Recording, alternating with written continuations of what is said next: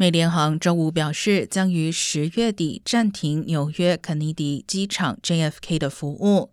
美联航在二零二一年恢复在 JFK 的服务，但每天只有往返洛杉矶和旧金山的航班各两班。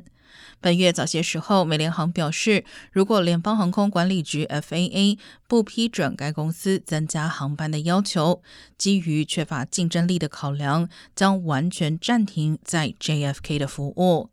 受影响的旅客可选择退款或改签机票。